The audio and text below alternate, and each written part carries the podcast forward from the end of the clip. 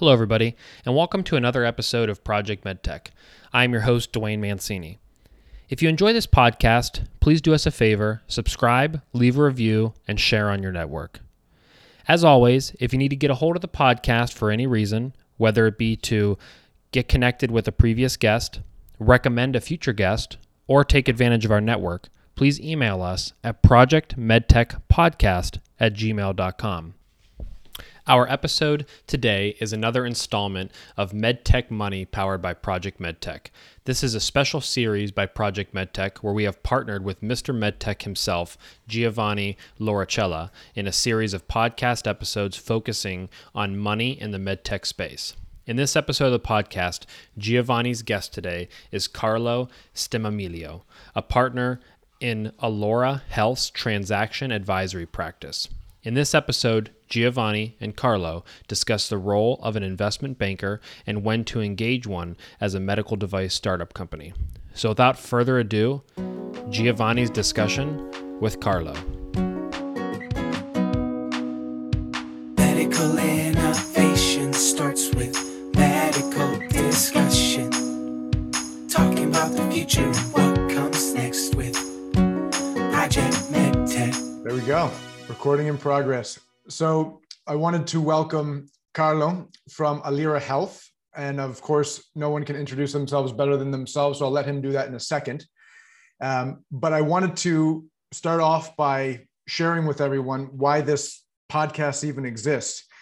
And um, I, have talked to thousands of medtech entrepreneurs and investors and bankers around the world. And what I've discovered is that there's there's no silver bullet or specific formula on how to raise or invest capital in medtech. And so my goal here was to extract insights and, and anecdotal stories from entrepreneurs and investors and, and bankers like yourself, Carlo, to help those who can benefit from the information and for generations of professionals to come. So the audience that'll be listening in and watching this will typically be a mixed um, series of people of experts and novices, but I wanted to extract your stories and insights and advice to share with with what I imagine is the first time founder or CEO and has no clue what lies ahead on their journey of raising capital. And the best place to start is learning from experienced professionals like yourself. So the discussion is going to be focused and mainly about when and how to work with an investment banker in the medtech industry. And that's really what I wanted to focus on here. So if you can demystify the the the essence or the purpose of an investment banker as this intermediary between the entrepreneurs or the companies and also the investors or the capital markets. That's really what i want to focus on. But before we get into that and also in starting with your background i, I had um, two questions that i wanted just to start off with as a kicker and engage the audience and we'll see where we go from there. But um, in your perspective when you look at a company especially what's an investable company and also the progress and traction that comes along with that.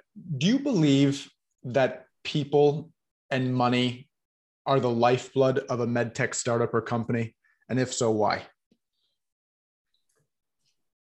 Um, to a degree, I think uh, people are definitely at the heart. Um, my CEO um, at a company event uh, a couple of years ago he was giving a speech and um, sort of thanking uh, uh, you know the team for the amazing job uh, they were doing. And uh, he actually quoted this um, from a mentor of his a, very successful entrepreneur uh, you know billionaire self-made billionaire investor. And uh, the, the, the quote more or less paraphrased was that people are at the center of any successful venture right? And money is a byproduct of that. If you have the right people, the right leadership, and the right execution team, money will follow. So I I thought that was very insightful, honestly, uh, and um, you know I, I, I kind of operate uh, based on that principle. I think uh, people is at the beginning. Obviously, money is the lifeblood, right? Uh, without money, you, you don't go anywhere. Uh, and uh, this is not uh, a perfect world. Sometimes good people, good technologies, and good projects are are not funded as they should. These are this is part of the inefficiencies of the market we live in, which is anyway relationship driven. So I think there are, um, uh, you know, there are processes that can be put in place to fa- facilitate, get increase your chances to get funded. But obviously, if you don't have the right the right team, the, the right leadership, you're not going to go very far. Uh, and uh, we kind of, you know, when we choose uh, or you know get engaged with with clients you know we, we always try to put significant effort to determine if these uh, in basic intangibles are there right and uh, as same way as they you know seek the same type of support in uh, when hiring a consultant or, or, advisor you know the, people first uh, uh, uh, aspect is, is paramount. I agree with you. And and i think i and you can tell us the uh, the good the bad and the ugly of my second question. So thank you for that one. But my, my second question is um, and i think it'll be funny to know once investment banking is demystified throughout this uh, time together right now but it would be interesting to know if you knew what you knew now about being an investment banker before you became an investment banker would you do it all over again? And why? And if so what would you do differently or keep the same? It's a very interesting question. I think uh, I would, um, you know, to answer, I, you know, I want to say that I feel that as part of the my organization, Alira Health, you know, I'm privileged to uh, do my job in a in a certain way that perhaps doesn't fit the stereotype and the standards of investment banking. Uh, first of all, we have an exclusive focus to healthcare uh, not only medtech, also biopharma, digital health, and, and other uh, areas of, of the industry. But uh, you know, you and this um, warrants a very specific approach to doing business. First of all, a mission of uh, you know uh, wanting to bring uh, technologies that improve patients' life. That's kind of the the driving factor uh, but also uh, to uh, appropriately lead, represent, and, and advise. you know, on business and, and product development of medical com- companies and, and technology, you need to align a certain um, you know subset of very you know strategic um, factor inherent to the to the space the clinical um, affairs uh, realm, the value-based uh, analysis of, you know, uh, pos- actually accurately positioning a device for success and you know, for adoption by doctors and, and hospital systems. Uh, you know, uh, the at the very basic, uh, the you know, very foundation of the whole process, identify the unmet needs and the developing technology that actually solve unmet needs and our doctors are going to want to use. So these are very detailed, uh, you know, uh, and very important things uh, that sometimes, you know, I want to say investment bankers don't really care about, right? They're, the, the stereotype is that they're all focused on, on getting the transaction uh, completed. But if you work with early stage companies and you are invested in facilitating their development and getting them funded and getting them hit milestones and and, and develop uh, products to you know subsequent inflection points, you really have to get make, get your hands dirty with all this. So uh, it's a long answer, but uh, I think what I would like to do different in my career is uh, get my hands dirty with uh, all that makes you know medtech complex but also exciting and uh, become even better at uh, you know understanding what makes a medical device innovation project successful uh, or not so that i could be able to to serve my customers better when uh, it's time to raise money for them or help them um, generate an exit. And I have started my career as a generalist, you know, working on uh, industrial sectors before I, I, made my way into medtech and uh, uh, yeah, I, I, perhaps would have loved to accelerate that transition early on in my career, but every, we are here. You know, every every learning experience is to be treasured. And here we now, and we're here right now, and and you're doing amazing. And and uh, once again, thank you for being on here. And this is the this is the point that I really wanted to drive home for our early stage entrepreneurs because even in my experience of working with early stage entrepreneurs, which is really the predominant focus that I'm at, and as you know, every year that a company's in business has a higher percentage chance of failing, right? So there's a lot of startups that start, but the ones that actually get to an IPO or commercialization is significantly less. Um, and I get asked this a lot um, with early stage startups who are currently raising money. There, there's two questions or two parts of this question that I want to demystify for everyone listening here. Um, the role of an investment banker, and I think you and I have talked about this before, the definition of an investment banker here in the United States versus anywhere outside the United States. Is it true that the United States is the only one that has a financial regulation behind the title investment banker being FINRA licensed versus that's the only person that can call themselves an investment banker here in the States. But if you can go into Italy, if you go to China, Australia, Germany, Israel, you can call yourself an investment banker, but it's not necessarily the exact same qualifications of what you have to go through here in the States. Uh, yes, that's true. The US has um, uh, some prerogatives that are, are not present in uh, most uh, other countries. Um, uh, FINRA registration is one of these prerogatives. Investment banking representatives, that's how they're defined, are supposed to pass a test and accredit themselves with FINRA, and which is the the you know the the body that uh, uh, oversights investment banking activities and uh, works closely with the SEC to ensure compliance in and uh, and good practices by broker dealers. Uh, you cannot just become an investment banker taking this test. You need to be sponsored and affiliated to a broker dealer, so a company that is uh, licensed to uh, perform certain services in uh, related to capital placements.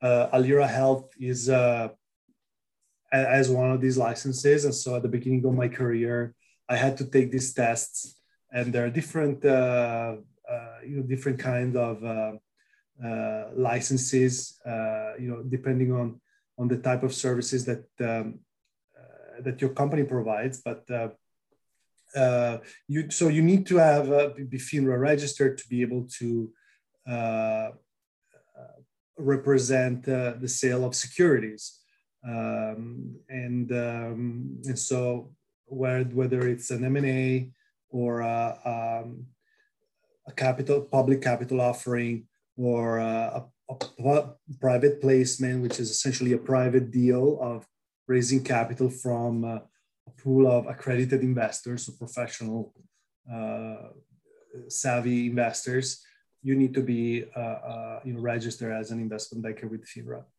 Uh, let's say that uh, it is an important, you know, um, disting- distinguished, um, you know, uh, factor, you know, that separates those that are professional investment bankers from others that may be introducers however, our sector, uh, especially in the early stage, I want to say that um, it, you know, uh, it sees it has a lot of uh, or you know stakeholders, organizations that uh, do broker, uh, you know, capital transactions, and they may not be investment bankers. The reason being either they operate with investors and counterparties that are outside of the US and therefore are not subject to the same rules, or um, do not broker security based deals.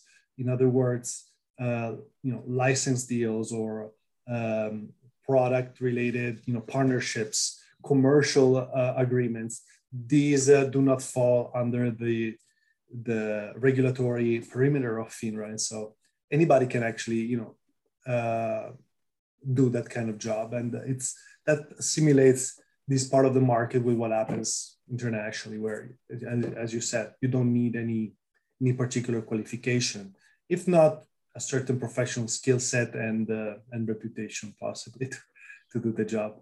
And, I have several smaller questions just to make sure we're clarifying the whole topic, but and to give examples for the audience too. So um, this other title, transaction advisor, right? So if we make the distinction between the FINRA licensed investment banker here in the United States, which if they were to go represent a capital raise for a company, they would legally, and they're the only style of person legally able to um, take a percentage of the raise as their commission, right? Where the other person who's not FINRA licensed, that person is called a transaction advisor or a consultant and legally not able to take a percentage raise on the on the capital raise but is really more of like a, a, consulting fee or something like that. And that's a real bigger distinction.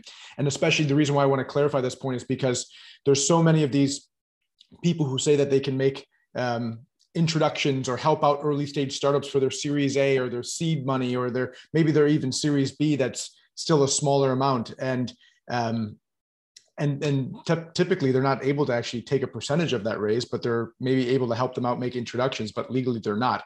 And i want to be able to clarify that point for anybody who possibly can get into legal trouble just to help them out. Yeah absolutely. I think it's a good point. Uh, you know having the you know being compliant is is important. Yeah. Uh, and uh, as important for the for the entrepreneur as is for, for the advisor. Yeah and and and going back to the point before though right so the the truest title or definition here in the states of investment banker having to be FINRA licensed you could you could live in another country and still call yourself an investment banker and there might not be any licenses or things that you have to pass right that's right that's a huge distinction. I think it's very fascinating. It took me a long time to find that out. I don't know why it took me so long, but I was interested once I finally did. Um, and then the, the other aspect, going back specifically to the capital raise, when and we talked about this recently on a clubhouse when, when, does it actually make sense for a finra licensed investment banker to get involved in a med tech company on a capital raise? And and also explain why and when it does make sense, whether it's the amount of numerical um, value to raise and the pushback, just to give a little bit of color as to, because there's a lot of entrepreneurs out there who are, whether they're scientists or engineers or physicians or first time entrepreneurs in general who have never understood this world of raising capital. And, you know, they could be raising a $500,000 seed round. And if someone's reaching out to them for introductions or they think they need an investment banker, I mean, what is the real parameters generally speaking, when an investment banker is most valuable in a medtech capital raise, um, and when is the best time that a medtech company should use one? Yeah, so uh, this is kind of uh, my view, and you know, our kind of company policy. Uh, so more than uh, you know, a, a meter of uh, industry standards, but we think uh, it's you know it, it's reasonable kind of a reasonable um, philosophy. And uh, we don't we don't believe there is really a, a fit between uh, a company uh, and uh, you know an you know an investment banking organization for uh, financing rounds below 15 20 million dollars in the medtech space. In in other sectors uh, like biotech, for example, where even Series A have much larger checks. Uh, the the time where you select an investment banker may be earlier on in the in the life of a company, but in medtech, let's say a, a twenty million dollar round is already kind of an advanced stage of uh, of the startup, right? It, it has been met probably several uh, development milestones. And you know you're approaching the time where the company needs to uh, lead commercialization so kind of a commercial round. That's when uh, um, uh, that is our threshold. Uh, why i believe it's a it's a good idea is that first of all the size and the capacity of the round. Don't, don't forget that the investment bankers are going to want to get paid. So a percentage of, of that those funds will not be deployed to create value for the investors will, will be paid out to the bank so you need to have uh, uh, you know sufficient value to justify the cost uh, so that uh, you know the percentage of uh, uh, of the funds that are deferred from the company's project is is not too burdensome, and that that's a first. more, you know, in, intuitively perhaps, the when a when a medtech startup graduates from being um, an R and D project, you know, with all the um, you know um, the host of uh, uh, activities from a clinical development or or regulatory development that you know continue to be uh, you know milestone of um, uh, you know tech, technical value um, creation. So when when when the, comp- the, the venture graduates from that mission into becoming a, a commercial stage organization that's also when the original founding founding team uh, perhaps uh, you know has starts to become a little less experienced. uh, and uh, they need to approach a, a, different type of investors uh, perhaps involve third-party managers uh, to run the project. And, um, and so involving third party also in your capital raise effort becomes more natural as you as they need to diversify the pool of investors, increase their reach even globally uh, to be able to raise uh, uh, greater funds. And so all these elements sort of you know fit together to you know to justify involving uh, involving an investment banker or, or a broker. Um, there are some exceptions, of course. Uh, we at, at, at Alira Health we like to to meet very early stage companies, almost at the idea stage. You know, we we love networking with entrepreneurs. Uh, we love uh, giving uh, free advice and making connections pro bono, let's say, because first, we're very passionate about innovation. Secondly, we want you know we want to give chances to, to young entrepreneurs uh, to to make it to the next steps, uh, be funded, and uh, you know in the long term, those are you know relationships they may come back to us uh, from you know, as clients as, as, more solid uh, opportunities for, for business, right? So uh, that's kind of our mindset. We rarely, though, engage formally uh, on, on, representations of, uh, of early stage of early stage companies. Uh, the um, you know where the, the exception for us could be uh, if if our companies that are, have been very efficient to raise limited amount of, capital and build a lot of value.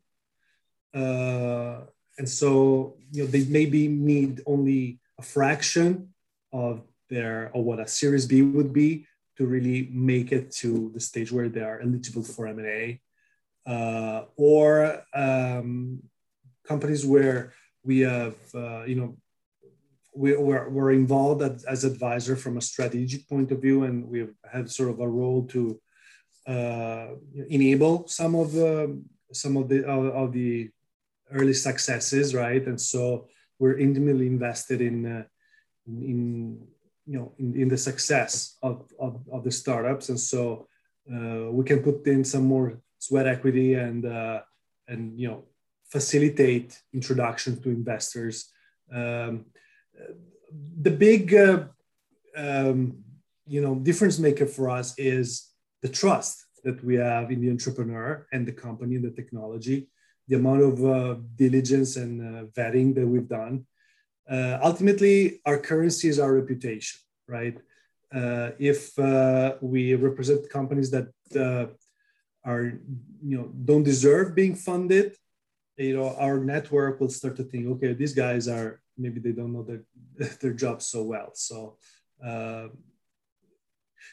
it's true, you know, I don't want to sort of make a U-turn based on what I, said at the, at the beginning of, of this um, uh, comment, uh, but more than size and uh, and uh, and uh, you know the financial parameters of the raise the credibility and the bankability of, of the asset is is really what, what drives the decision process, right?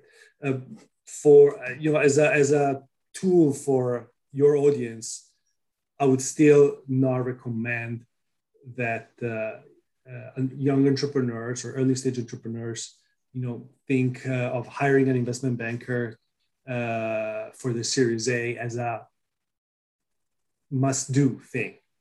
I do recommend that they network and they speak with uh, a multitude of influencers and uh, potential partners, including investment bankers from the early on, to learn uh, the mechanism of, of, of, raising capital and uh, sort of vet who are the go-to, uh, you know, resources for for the later steps of, of their journey.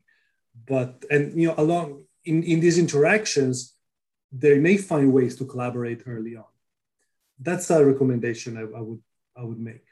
And on that point, especially on early on and in interacting with um, investment bankers, we, we also talked about this earlier on too. There's that stigma from the venture capitalists, right, or the investors, um, with regards to early stage entrepreneurs leaning on a third party to help them raise, right? It's a, it's a different situation if you have a warm introduction or someone makes an email and then the, the entrepreneur takes it from every step of the way after that, right? That's a difference if there's just a network. But if an early stage entrepreneur utilizes a third party to go help them raise, what does that typically signify to a VC or an investor? And then what is some of that pushback that we talked about um, on, on how a VC might view that entrepreneur? What's the downside of leaning on a third party?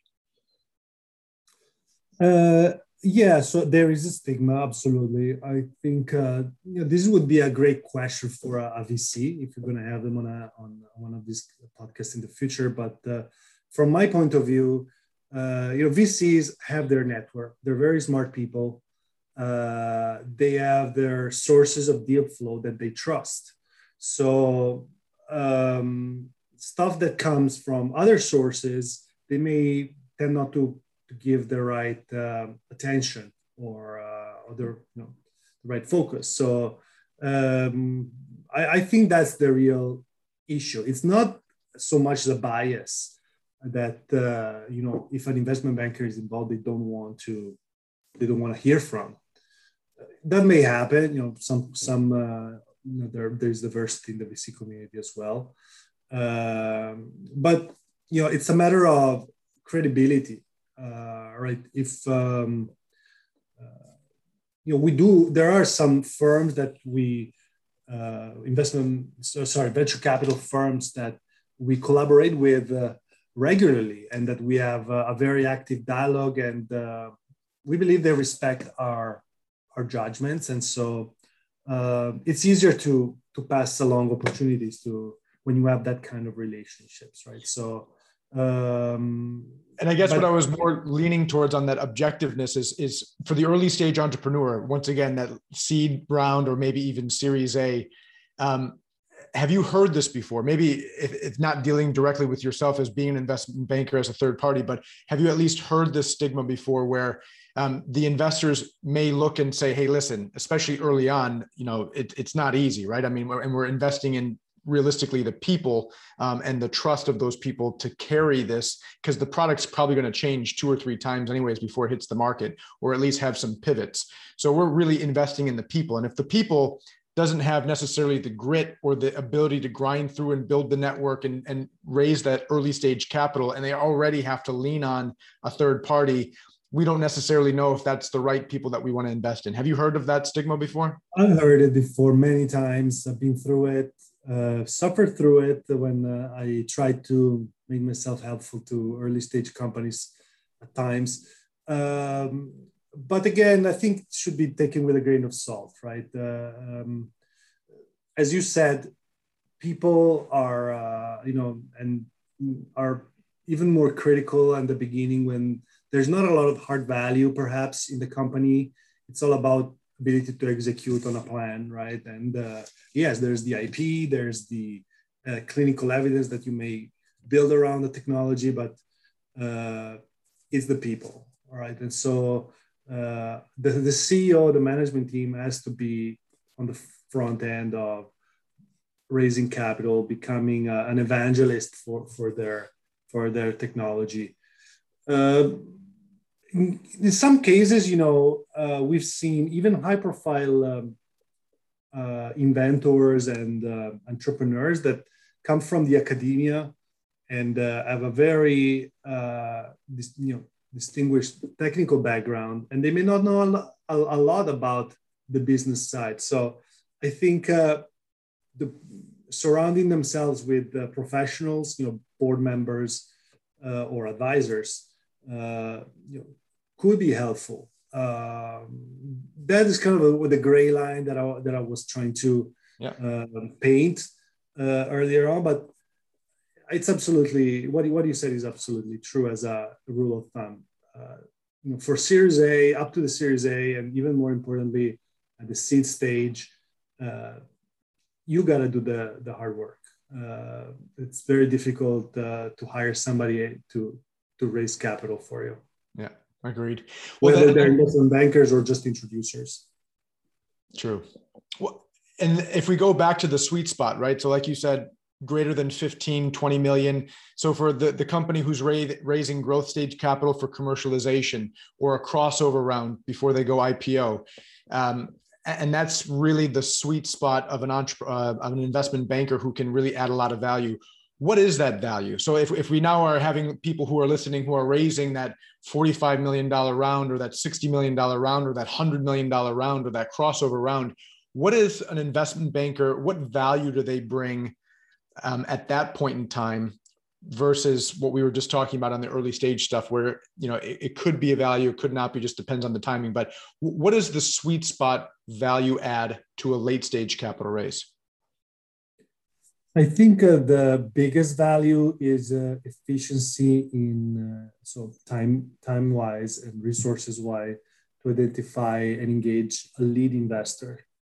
Um, uh, you know late stage uh, venture company may have a, a good network of investors of their own. You know, they've been funded until then, and they probably have a good amount of, of introductions. But if their uh, investors in the prior round are not going to be are, not able to sub, uh, to subscribe uh, the bigger checks, then they're going to need to go out and find uh, um, a new lead, right, more uh, relevant to the to the stage where they're at and um, that network may take a lot of time to uh, to yield uh, you know a specific uh, uh lead uh, that is going to subscribe majority of the round or, or a significant part of the round and that um, can be leveraged to create a syndicate and then uh, you know um, involve other secondary uh, participants in, in the financing.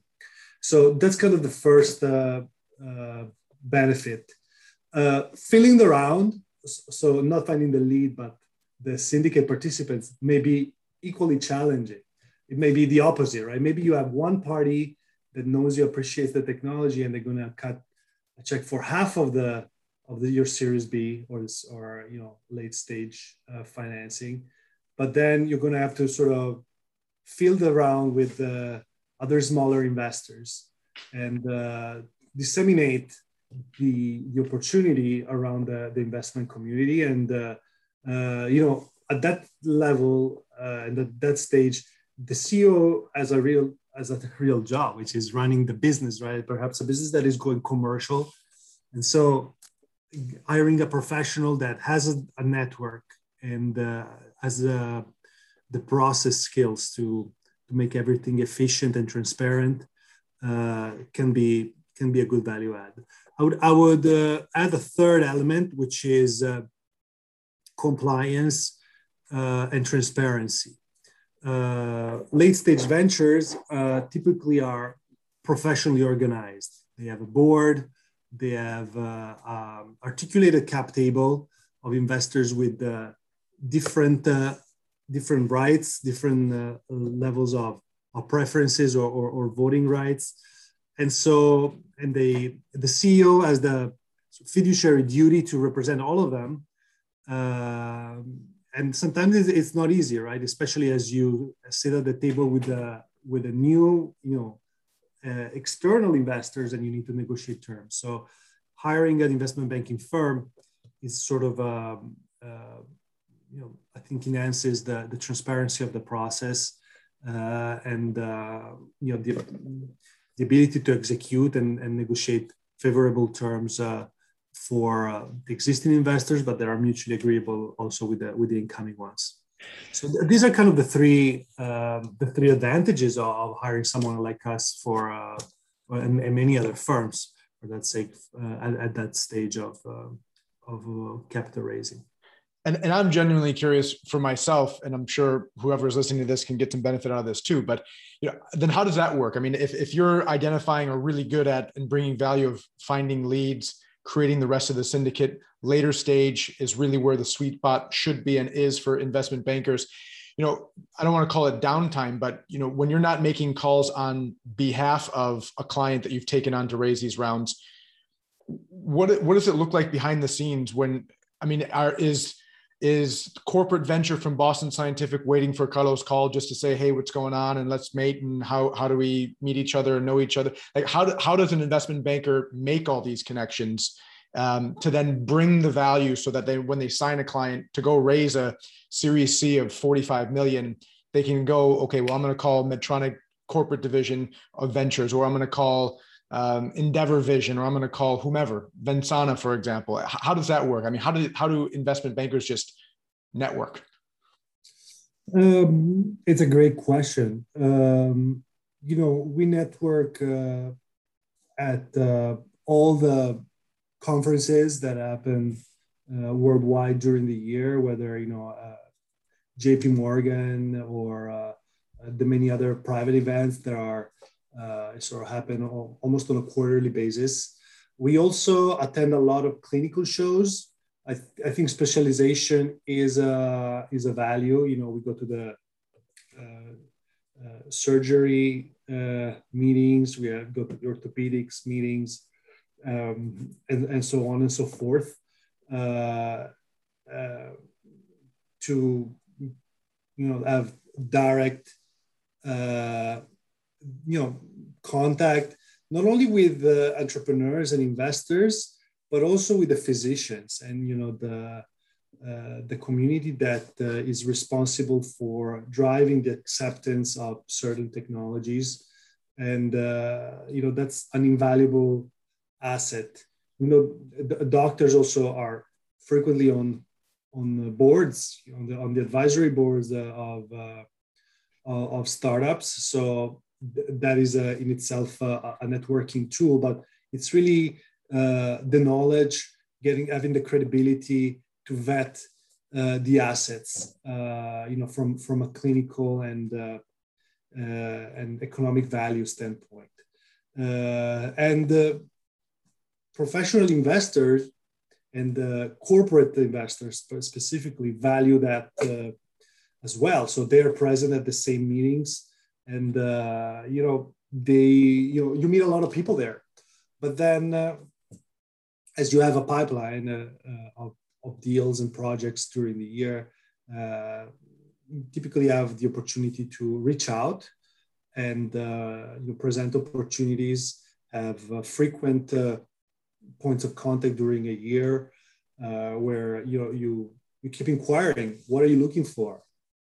Picking their brains is this interesting for you and you sort of you know develop uh, a map priorities or the investment thesis that uh, venture firms uh, want to invest in right? And uh, the more you establish that relationship the dialogue and the understanding the more are they going to be willing to take your next call when you when you have a, a client that wants to raise capital right? So it's um it's an evergreen process of trying to elevate uh, not only the breadth of the network, but also the credibility and the, the value add of, uh, you know, giving, putting our, our eyes and, uh, and diligence process um, to, you know, to, to promote the investment worthy assets. Uh, so it, it, it's really a, process that never stops. And uh, it's also the exciting part because uh, on the other side of the fence, people change. You know, there are new new investment funds created. There's a personnel uh, change with the, within the corporate groups and uh, and whatnot. So you always have to refresh those relationships. And uh, when the CEO of, uh, of a company or the responsible for venture investments changes, maybe even the, the philosophy changes. And so it's always interesting to you know to to start from scratch and and uh, you know uh, and, and build those relationships from from zero. And so beyond spending all this time and, and, effort like you've been talking about now for this whole entirety of the podcast on, on raising capital from an investment banker's perspective um, when you're not raising capital for companies or not networking what are the other focal points or, or, or benefits or values that an investment banker brings to a med tech company especially later stage i mean is it IPOs and taking in public? Is it mergers and acquisitions? I mean, what other things do, does investment bankers do besides raise capital?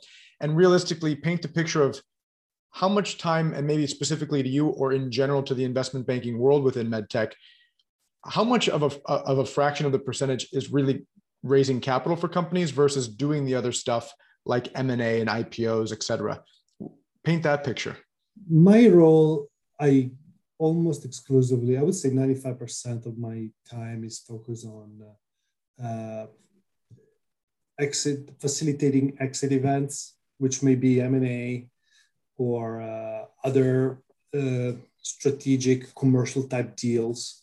My firm does not touch uh, um, open market, you know, public transactions like uh, IPOs or, or public uh, equity offerings. Uh, that's you know a, a, strategic decision for us not to be involved, and, and, and that's kind of the domain of the of the larger banks. To be fair with you, there are a few boutiques that cover the medtech sector in, uh, in, in public transactions. It's, it's, more, you know, the JP Morgan, the, the Jefferies uh, of the world. Uh, so my my view is biased, of course, because I, I only operate with the private market. Um, but yes, these are all services that uh, companies are going to value when they approach the time of exit, right? When they, it's time to get acquired or go IPO and make money for the investors, which have been uh, maybe with the company for many years. Um, and um, uh, you know, it's that's an area where if, if there's not a CEO that is also a deal maker and an experienced uh, uh, you know, transaction uh, professional, uh, and you know, in in the high profile uh, ventures, the CEO always tends to be a guy that has done multiple deals in, in the past, right? So senior folks know how to handle a, a sale, uh, it, it may happen that they said not to hire an investment bank and just uh, go to Medtronic or to Boston Scientific or, or to BD without, without any assistance. And they can definitely execute on that. Uh, but there's also a breed of uh, management that don't have that experience, especially first time CEOs um, uh, I want to say that outside of the specific uh, uh, experience of the CEO and the management team, um, hiring a banker can be valuable because it sends the message to the market that there is a process going on.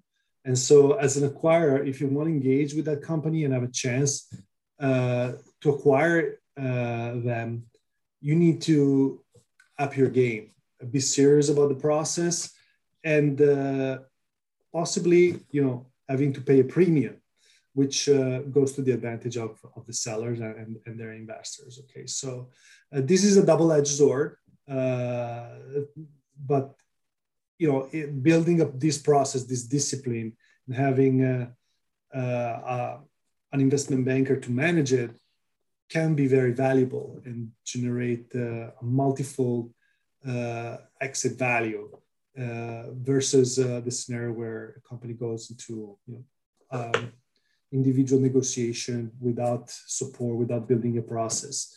And uh, uh, there is evidence uh, in the numbers that that is the case. But of course, every case is it needs to be looked at individually. Uh, so personally, I dedicate 95% of my time on that. Uh, I want to point out that the, the remaining 5% is uh, is not necessarily uh, a share of my deal flow that I specifically dedicate to, uh, to, to, raising capital. That may be on occasion, but uh, the, the principle is more that all the companies that we represent in an exit uh, are still at inflection points in their journey. And uh, as such, they always need to be mindful about their bank accounts. And they may need to raise more capital, even if they are at the cusp of, a, of, a, of an exit, of an M&A event, right? Because if that transaction doesn't come to fruition, they're going to need to go to plan B and uh, have the gas in the tank to to launch the next phase of their of their story, right? So uh, we always have to be mindful of what is the capital structure of the company, what is their access to capital, and uh, really what's the plan A, B, and C. Uh, if, um, if, if, if an exit uh, that is um, amenable to, to the shareholders doesn't come to fruition. So it's so, very it's, it's always very important to have pulse of the of the capital markets. So thank you for that. And and before I thank you for your time, and I'm sensitive to time, I want to have two questions that kind of blend right into each other before we let each other go here. But um, what do you think about SPACs? And after coming off of a uh, amazing year of 2020 in terms of raising capital for medtech and just the inertia that happened last year and where we are even this year, where the capital market slash fluidity in raising capital going to be in the future? Are we going to be seeing a pullback? Just high level thoughts on where the market's trending towards at this point and thoughts on SPACs. And you can go high level and succinct as you need to on that one. SPACs are uh, a conduit to raise capital through uh, the public markets. Uh, and as such, you know, they're just a, a different way of, of raising uh, late stage or commercial stage capital. Um, they've become a very popular tool. Uh, there have been um, many, many uh, launches of SPACs, uh, also helped by the good performance of the equity markets uh, that sort of invited uh, IPOs and made that made that process easy. Um, so I I value SPAC uh, for what they can represent next to more traditional investors that may be private equity firms or uh, late stage venture uh, venture capitalists, right? Um, uh, SPACs have um, um, are more constrained from uh, uh, time perspective. They have a specific window of time to execute and build build out, you know, acquire a target and, and, and build out their strategy. So uh, they tend to be more risky uh, because, because of that specific factor. But uh, on the other end, you know, they're they're public. So they once they're public, they, they may have better access to, to, to additional capital and uh, definitely elevate the profile of, uh, of the companies they acquire. Um, one remark I have is the, that uh, you know, SPACs are not really the primary audience for early stage investors because their mandate is to build uh, commercial organizations and to grow franchises, right? So there's only a limited amount of their capital that can pro- probably be invested in uh, non-revenue generating uh, assets or, or technologies. So, um, but it, that's kind of the same uh, principle, if you will. And I, I, comment about what you asked regarding the, the general sentiment uh, it, it's it's the same um, uh, consideration that I would make for more traditional sources of capital. We it's known that there is a pyramid. There's an inverted pyramid, right, of availability of capital.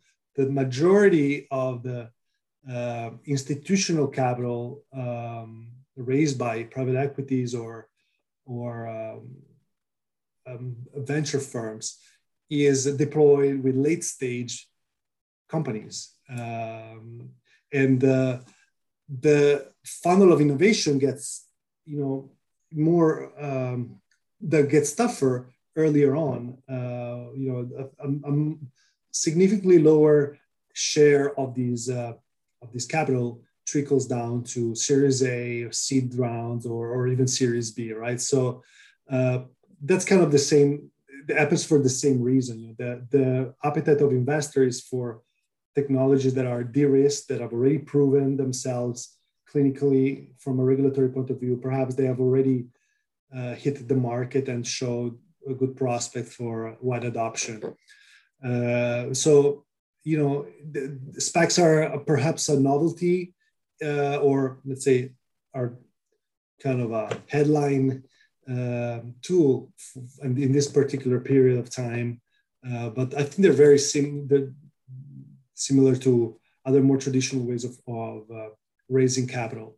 Final comment: I think you know in the last year, year and a half, there have been well, it's it's not my opinion. It's it's data that shows uh, that institutional investor dedicated to healthcare in general have raised record amounts. So there's a lot of dry powder up there, uh, ready to be deployed in the worthy projects, right? Uh, so generally speaking, cop- coping that with the uh, you know good health of the equity markets uh, which is always a, an, an uncertainty uh, factor. You know, the, the, the landscape for capital uh, looks good for healthcare in general and medtech uh, specifically. Um, the key question is how much of that capital availability will uh, be allocated to early stage companies and uh, how can that pyramid you know become a little more balanced and uh, you know to to make sure that you know promising early stage uh, ideas can become more bankable and uh, and uh, ultimately accelerate uh, innovation for the entire industry. So money is going to continue to be a tough job. So good luck to all the all the CEOs that have to do that. Carlos Stimamiglio, partner at Alira Health, thank you very much for your time uh, coming on MedTech Money. We greatly appreciate all your wealth of insights and experience that you've shared with us today on understanding what it's like to work with an investment banker, who and what an investment banker is and does, and ultimately specific for the MedTech industry. So, this is MedTech Money, demystifying raising capital. Thank you again, Carlo. Thank you. Thank you for listening to the podcast. If you enjoyed this podcast, please subscribe and leave a review. If you need anything from the podcast, you can always contact us at projectmedtechpodcast at gmail.com. Thanks for listening and have a great day.